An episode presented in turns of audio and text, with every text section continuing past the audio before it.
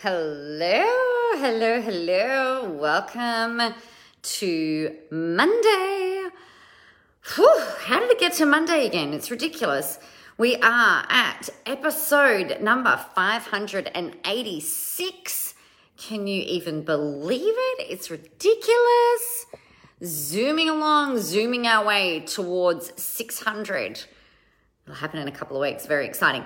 So, what I wanted to chat with you a bit about today is all things content, and I guess it's slightly different to what we've been talking about recently. So, as you know, what I've been chatting with you about in the um, more recent weeks has been around the the importance of sharing stuff about yourself, the importance of sharing your own thoughts, feelings, insights, stories, all of that kind of thing. And it's really important that we do that. And I guess I was explaining to a, a, a woman that I, I have never spoken to before.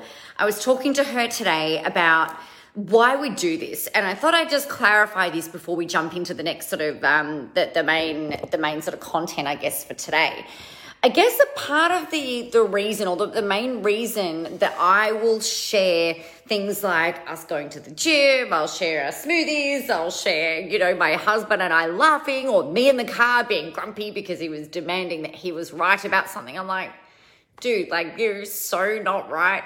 And the, the reason that I share that kind of stuff is because it demonstrates and it shares with you without you having to sit there going, hmm, it talks it, it talks into what my values are right? So I want to work with people who share similar values to me, who share family values, who share, you know, the the, the fact that we we need to implement, that we might need to work hard, that you know, there, there's but there's also balance there. Health is really important to me, as you all know. I think it's really important that we've got other things outside of our businesses that we're excited about and that we're passionate about and, and stuff like that. So that's one of the main reasons why I share a lot of the types of posts that I do. It's why I talk about coffee because I want to work with people who don't hate coffee drinkers, for example. So I suppose like that to me seems like really obvious content to share. You know, it's the, the sharing of you that's going to cut through the noise that helps other people go, oh, yeah, you know, I think I'd actually get along with this person. So, for instance, if I found out that one of my clients, whether it's someone that I know and have been working with at a high level or in, in a lower end program, if you guys are coming through town, I would, you know, I'd be devastated if you hadn't reached out. I might not be available, but if you can say, oh, hey, you know what, do you want to catch up for coffee or whatever? I'd be like, yeah, this would be amazing. So and I would only want to do that with people that I connect with, that I like, and stuff like that. So that's sort of a big reason why we share the the types of posts that I do that are not business related. It's to weed out the people that quite frankly I'm probably not going to get along with. So that's one big type of content uh, style of content. The other style of content is the other one that I'm really passionate about talking about. And this is your almost like your thought leadership. You might like to think about it like that. You might like to think about it from a place of like, this is how you demonstrate your advice. This is how you demonstrate your professional thinking. This is how you talk to your audience and things like that and help take them from point A to point B or C or Z or however far you take them.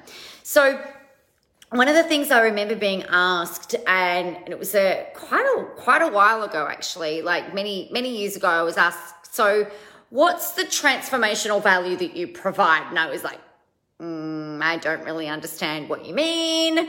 Uh, they said, you know, what is it that you actually really do? And I'm like, well, I just, you know, I, I coach people, I, I help pull ideas out of their brain and use it to create content and it's fun and awesome.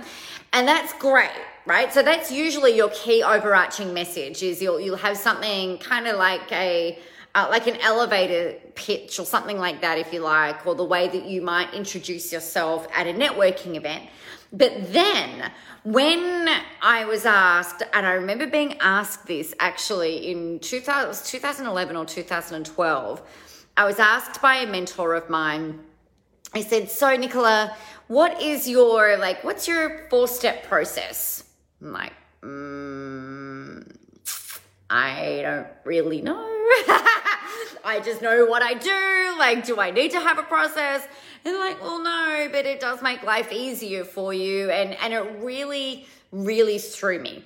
So in my head, being such I'm, I'm quite a literal person. If you ask me, so what's your four step process? I will sit there and I'm like, all right, so what is my four steps? Shit, I don't have four steps. Like I've got five steps or seven steps or um, three steps or, you know, 25 steps or, you know, we, we get really caught up in, hey, Chrissy, I used to get really caught up in all of the things that people need to do in order to actually get a result. But when we're creating our content, uh, our businessy content, when we're creating our business type content and we are trying to help people and educate people and give people advice, we've got to remember that we know probably 98% more than what our audience does.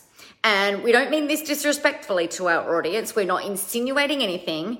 But what we do know is that you are the expert at what it is that you do and in the way that you do it. And our audience are like miles behind in terms of knowledge or support or, you know, whatever it is that you're doing. They don't know 98% of the stuff that you know. So one of the big key things here when you're when you're creating business content is you want to make things really simple for people to understand. And to me, it's like if you can break your stuff down into four steps, that will make it a hell of a lot easier for you to get out there and articulate what you do, how you do it, who you do it for, and the process that you step your people through. So, what I thought I would share with you today are four steps. See what I did there? Four steps that you can go through to make it really simple for your audience. So, step one is what are your logical, simple steps? right that you help your people with and and the thing that i want you to think about with this is going quite big picture with it right? So if you were going, all right, well, to, to get a new tattoo, I've just caught picture of my, caught sight of my, um, some work that I just had done recently. So let's say that you wanted a new tattoo and the big picture steps for getting a new tattoo might be, all right, the first thing that you need to do, you guys, is decide where on your body do you want it? Right, sounds pretty obvious, but that's the first thing. The second thing might be what kind of design would you like, or what story would you like your tattoo to tell? The third thing might be you've got to decide whether you want black and white or color. Uh, not black and white, or you know, black or color, or maybe white or whatever you want. What what kind of colors do you like? And then the fourth thing is who are you going to get to do it? Right now, here's the thing that we know: in each of those four steps you can break those down into more uh, we call it chunking down. You can break those down into smaller steps and smaller steps and smaller steps and smaller, smaller steps. But the big picture thing would be those four things. If you were a, if you're someone who is a health, let's say that you're a health coach, the first thing that you might really work on with people, forget what they actually need, right? But or or the, the work that you do. The first thing that people probably need to do is to is to maybe do a stock take of determining where they're at now. Where are you actually at right now? Because most people are delusional, respectfully delusional, as to where they are in their health right now. They either think they're more healthy than they are, or they think they're more unhealthy in what they are, or if you're like me, you know, perhaps over the years you might have had some, you know, body dysmorphia where like you what you see in the mirror is not actually the reality or, you know, whatever the case might be. So where are you actually at? The second thing is you've got to determine how it is that you want to be. The third thing that you probably need to work on is mindset right? And and all of those things that that get in the way. And then the fourth thing might be like reevaluating reestablishing again like now that you know where you are you know where you want to be you know what things are going to get in the way it's all right now let's get out there and take action. Let's go and do this. Let's go and build out your exercise program. Let's go and build out your way of eating plan. Let's go and do xyz whatever it might be. So again I mean, mindset as the third step in that example, mindset is a huge topic, right? We know that mindset can be your motivation, your inspiration, your negative self-talk. It can be the, the, the chatter that goes through. Like I, I was sitting in the gym this morning, not sitting in the gym. I was lying down at the gym this morning with the with the bar doing these, um, not like that. I was doing skull crushers with the bar.